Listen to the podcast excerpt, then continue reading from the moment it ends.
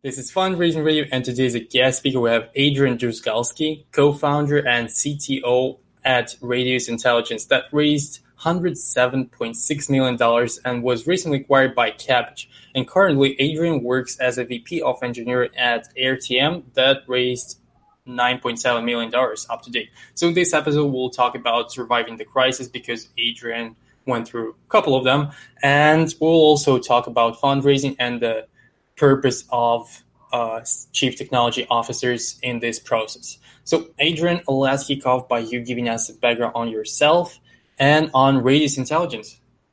Absolutely, and uh, thanks for uh, thanks for having me. Really appreciate it. Um, so, uh, yeah, just a little bit about myself, I guess, is a little bit of an introduction. Um, uh, I uh, went to UC Berkeley, studied electrical engineering, computer science, and mechanical engineering. Um, uh, after I graduated, I ended up meeting with uh, uh, two other co-founders, and the three of us founded uh, what eventually became Radius uh, Intelligence. We uh, we originally started out, and this is around the 2008 2009 period, right when mm-hmm. the financial crisis was happening. Um, we started a company called Fwix, and Fwix was a consumer internet brand uh, specifically around focused on location based services. Around 2012, we pivoted to uh, Radius Intelligence. Um, and in 2019, Radius Intelligence was acquired by Kabbage. Um, and uh, and uh, around uh, around that time, I uh, I decided to join a, f- a financial tech startup called AirTM and so I'm there um, as the VP of engineering. That's great background. And let's start with your first company, which is Radius Intelligence, and let's talk about the topic that's you know, very um, painful for most entrepreneurs right now: the crisis, the COVID nineteen, that's basically killing uh, most of the fundraising campaigns that I see. And how did you survive? Back in 2008, it was even worse. The financial crisis was even worse. But how did you manage to get through this crisis? So you basically started a company during that horrible crisis. How how did you feel, and what do you think is the major difference between the crisis back then and now? Totally. I'm you know I'm glad that uh, that you mentioned that last point. Uh, these two crises are are very very very different. Uh, they couldn't be more different. Um, so talking a little bit about uh, you know my experience in 2008 and 2009, you know uh, luckily now um, uh, we're uh, relatively well capitalized there AirTM, so fundraising isn't uh, so much of an issue for us. Um, in 2008 and 2009, yeah, we were in the in the process of fundraising for Radius Intelligence, but luckily enough, um, you know, I have to say that uh, we were relatively uh, uh, immune to the to the financial crisis that was happening. You know, it was obviously very focused on real estate, very focused on banking, um, but because of the successes that had been seen from uh, you know social media like Facebook at the time, 2008, 2009, the you know the iPhone was coming out, the iPhone was really really hot, and mm-hmm. people were really looking at to that next thing, that next uh, that next uh, that next growth um, piece. And that was really around location based services. So if you recall, companies like Foursquare, there was another company called Gowalla at the time that was really, really huge. You know, people were really coming off that huge wave of social. They were like, oh my God, I'm going to have this iPhone, uh, mm-hmm. Android is out. Uh, uh, what's going to be that next big thing? And, and location based services for, were there. So given that, um, we raised money with you know relative ease. I, I always I still feel guilty about it. You know, seeing all the people uh, you know in the news and uh, that were ha- were really really struggling. Um, right. But luckily, we were we were relatively immune to that. I think uh, you know as an entrepreneur, that isn't the case in in today's environment. Unfortunately, I think uh, uh, uh, the crisis that we're facing today is you know is is pretty unprecedented. So mm-hmm. that's yeah. true. And I said that the financial crisis of 2008 was much worse, which I believe in as an economist. But in terms of startup world, probably 2008 hit the startup world even less than. Ab- absolutely. Yeah, I totally agree with you uh, on on that. Um, I, uh, you know, the way that I think about it is that, uh, yeah, you're absolutely right. It's that right now in our current crisis, our uh, our banks are fine. We don't have like mm-hmm. a fundamental, uh, uh, you know, ba- banking crisis. So in that case, yeah, definitely. But um, yeah, I think it's arguable, and also there's still a lot of room to to see what happens. True. I hope that this crisis will not spin out of control and we will get through this pretty quickly. But what's your advice to people who are starting their companies right now and want to fundraise? So maybe some people who can bootstrap, it's fine. They are fine. You know, don't worry about them. What's your advice to those people who just need money right now to survive, basically, and to get their companies on the feet? Well, first of all, don't give up. Um, that would be my first piece of advice, and I think that is uh, that that piece of advice holds even when there isn't a, a pandemic uh, raging around the world. Mm-hmm. Um, you know, uh, despite what you said, uh, you know, one piece of advice is, I, and I think that entrepreneurs still suffer from this today, and it's something that took me, you know, a long time to learn, is that bootstrap for as long as possible. A lot of times, you know, it's very attractive to raise money, but mm-hmm. you know, especially in internet where you can build amazing products and get uh, uh, incredible reach, uh, th- you know, through the internet.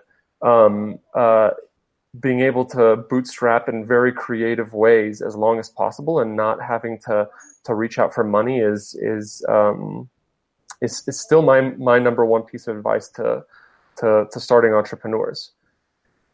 True, bootstrapping is definitely an option, but just FYI, there are multiple ways of raising money without really giving out equities. So mm-hmm. if you're curious how that can work, check out the alternative sources of capital in the fundraisingradio.com. There are plenty of cool stuff there. But let's talk about the fundraising process for uh, Radius Intelligence. You raised $107.6 million.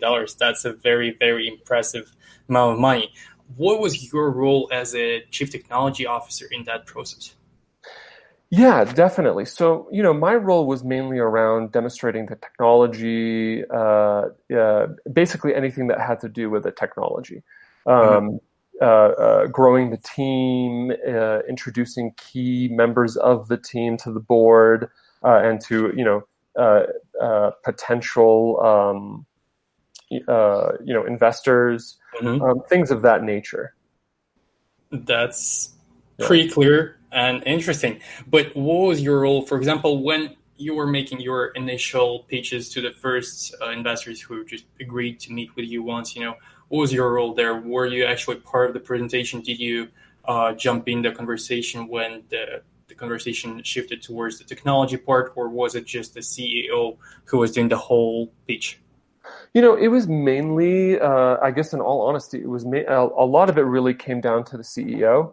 Um, you know, my my co-founder uh, Darian, uh, just uh, absolute incredibly incredible C- uh, CEO, and uh, uh, he was basically painting the picture, painting the vision around what we wanted to build. And um, my role in that was to basically provide the supporting evidence and kind of demonstrate the proofs of concepts and all of the prototypes that really supported that vision around what, what we were doing at the time which was uh, a location-based services application and kind of a location-based services platform.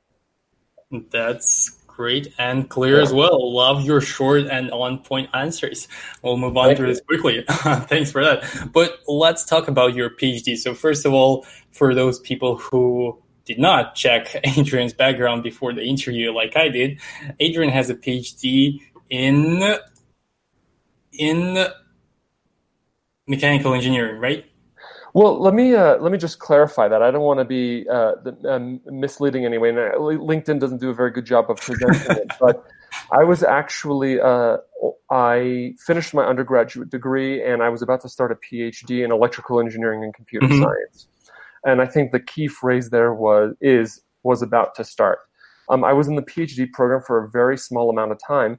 During uh-huh. that period of like about to start my PhD, that is actually when I got introduced to my co-founders through um, kind of very, I wouldn't say bizarre circumstances, but very, mm-hmm. uh, uh, you know, weird circumstances. Uh, and so we really uh, hit it off, really clicked, um, really connected over the idea, the vision, the potential. And I put off my PhD program for a year. And then after a year, I put off my PhD program for another year. and finally, after three years, they told me, "Hey, Adrian, we have to give your spot to somebody else." Uh, so I, um, I, uh, you know, eventually left the the PhD program and decided that uh, I would rather be an entrepreneur than an academic than an academic. Right. That that's a great clarification, and thanks for clarifying that before I got into this topic. But I'm still curious, what do you think is the role of uh, education in the process of fundraising? So, do investors actually look at what sort of university did you go before starting a company? Do they check your GPA, or do they do anything like that? Well, they don't do anything that detailed. I wouldn't say they like tech, check your GPA or check what classes you took, for example you know with any any major you can take a, such a variety of classes that you know it, it's a very different experience and results in a very different kind of individual. Um, i wouldn't say that that is the that that would kind of go into that level of detail but definitely being the cto of a company um, having uh, uh, you know an academic background from uh, you know a, a brand name university i think really helped. I know there's different schools of thought on this. You know, for example, Peter Thiel's very famous for being, uh, you know, quote anti-college. um, I don't, you know, I, I don't want to put words in his mouth or anything, but he does have some incredibly valid points that I would agree with. And then uh, my own personal experience is that it has been, you know, very helpful. Definitely in terms of the rigor of my education to help build out technology, but also from the ability to you know add credibility to things that I'm saying or talking about or presenting um, when you know investing or, or when trying to raise uh, money from investors. Absolutely. And speaking of fundraising, we're going back to uh, what you said earlier, which is bootstrapping. Yeah. And uh, the, the unprecedented amount of money that you raised for Radius Intelligence. When did you decide this? You know, when when did you decide that it's the right time to fundraise for Radius Intelligence? When was this point when you were like, okay, now it's time. We're going out to investors. We'll talk to them. Great question. So that I would say is when you discover your minimum minimum viable product and you're you have a process that's kind of repeating itself. Um, that's when I think it's a, a great uh, time to raise money because there you're you have definite goals for where your money uh, is going. You know things like oh you know the whole goal of building a, a business is that you want to build a machine where you put a dollar in and you get mm-hmm. you know an amount of dollars out. And so when you have that process, and it doesn't have to be perfect. I don't think anybody has, or very few individuals have gone through a, through that where it was perfect, and definitely we did not. But definitely when you're able to sign, you know, uh, if you're in the enterprise, obviously if you're able to sign, you know, several large companies, several large names, and they're not, and they're using like a product, and it is productized, and they're all using the same product, and it's not custom solutions for each one, which you know is a common anti-pattern with enterprise businesses, uh, then I think it's a great time to to to raise funding. Right, that's a clear description of of this point where you should do this, and I love that. But in terms of Radius Intelligence, did you already have any uh, customers when you decided to raise, or was it just MVP? So Radius is a, a, unique situation in that we didn't start we didn't start with Radius, the company. We started out with Fwix, which was this location-based services app that I mentioned before. Mm-hmm. Completely different beast. You know, uh, it's a consumer application around location-based services. We built up over you know a four-year period. We built up an expertise around um, around location based services and, and location in general and around businesses. And we didn't actually find immediate success with, uh, uh, with, with those ideas, with building out a consumer brand and a consumer application. Mm-hmm. And so we pivoted. We pivoted uh, to Radius and we realized, you know, I think we actually took a meeting uh, with a very large company. I won't, I won't name them. But we were in the meeting and we were trying to sell them on this on this uh, we, were, we were trying to build kind of like um, uh, a news network a widget where you could present local news and then you could put like a little uh, local ad uh, in there. And mm-hmm. they uh, were like oh we love the idea. We'll do the deal. But immediately they were like hey you've got data on these businesses. Can you talk to like our sales and marketing department? We're like yeah sure and they're like oh we'll buy that data off of you for like a huge amount of money. And we were like, wait a mm-hmm. second, we're in the wrong business. We're we're trying to generate demand for something, and here we are, like demand is on our doorstep. And Uh-huh. so then, uh, after pretty careful deliberation, we decided to to pivot uh, into that space. And we were actually one of the first companies to do this thing called the consumer consumerization of enterprise. And that was actually my uh, my co-founder Noah, um, who's our chief product officer. He he really was on the forefront of that, and that really was his uh, his um, his brainchild. That's really interesting. So you had two pivots for reasons that two pivots prior to becoming Radius Intelligence, right? Well, it depends on how you define define a pivot. During Fwix, we came up with like I lost count how many different product ideas we came up with uh, that were all ultimately unsuccessful. Uh, and it wasn't finally until we we I guess I would say one pivot because we there we like you know changed the name of the company, changed the branding, changed kind of everything, changed the space. And uh, we went from you know location based services to B two B SaaS which is a pretty pretty dramatic uh, pretty dramatic change. True, that's a pretty significant change. So, uh, pivoting is something that's really important for founders, and that many of them don't really understand. When's that point where you should not give up, but to you know, change something significantly? When was that that you understand that Fwix must go and Radius Intelligence should appear? Oh, that's that's such a you know I don't I don't think I have a one size fits all answer to that because in our case we got really lucky. We got lucky in that clearly we were not getting demand for something, which was Fwix, our kind of lo- location based services products that we we had built and our consumer applications that we had built, and then on the other hand we were getting an enormous amount of demand for our data, mm-hmm. and so it just became you know after we had gotten I want to say like three or four of these data deals, uh, we realized that uh, that uh, you know clearly we needed to sell data into the enterprise, and obviously there were a lot of lessons that had to happen in terms of selling raw data is not kind of a good business to be in. It's better to productize that uh, somehow and sell services, which ultimately we did. Um, but it it became obvious for us, and it's a really difficult trade off because you know you don't. It, it's on one hand, people are telling you like, oh, you got to stick with it. You got to, if you believe in the vision, you got to go through it. And then on the other hand, it's like, you know, a lot of, a lot of the times the, the vision that you start out with in any endeavor, what it ends up with is totally, is totally different. So, yeah. um, yeah, I don't, I don't really, I, I don't have a, I don't have a good, honest answer. All I can share with you are, are my personal experiences are, are around that specific, uh, specific issue. And that's a perfect answer, to be honest. But I remember that during our pre-interview call, you mentioned that AirTM actually pivoted as well after multiple years of running, right? Uh, well, uh, oh, the current uh, company that I'm in, AirTM.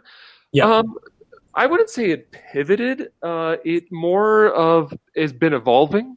Uh, it's a little bit different in that it's expanding in terms of the services that we offer and and the the financial services the financial services that we that we ultimately offer. Um, mm-hmm. So it's not so much of a pivot as more of a just an expansion in terms of of the the you know the financial services that are that are being offered. Got it. All right, we'll not go into that semi pivot then too much, but I was curious. So I always like to ask uh, successful founders who sold their companies relatively recently if they do angel investing and some advisory roles. So do you personally have any angel investments in startups, or do you do any advisory role officially? Uh, yes. So uh, I've done uh, numerous advisory roles in the past. Um, and I've done, uh, no, I mean, I, I, wouldn't say I'm like, an, I wouldn't label myself an angel investor, but I've definitely uh, done a few angel investments. Um, mm-hmm. So, um, yeah. yeah, that's that's a perfect answer, and I love it. But question is, so I personally think that successful founders are a great source of capital for younger entrepreneurs who are just starting uh, you know, have never done anything before because, you know, it's both the source of capital and source of wisdom, basically. Yeah. Uh, how should founders reach out to you asking to become their advisor or even asking to review their pitch deck or do basically anything for them? Yeah, definitely. You know, I'm I'm always you know, and one of the reasons that I love my current role at AirTM so much is that I mentor uh, I do a lot of mentoring. Basically, everybody I mentoring is is a huge part of what motivates me, and and I think it builds very strong relationships. It's a very good motivator for uh, you know people that you work with. And uh, I think the best way is probably just LinkedIn. I think that's the best way to to, to reach out to basically anybody. Um, in terms of angel investing, I'm, you know, I guess I'll be honest. I mainly, I, I, think if I look at my record of angel investments, they're all done through my personal network. So mm-hmm. mainly friends, other entrepreneurs that I've connected with over the years. I'm not one to take meetings and just do random angel investing.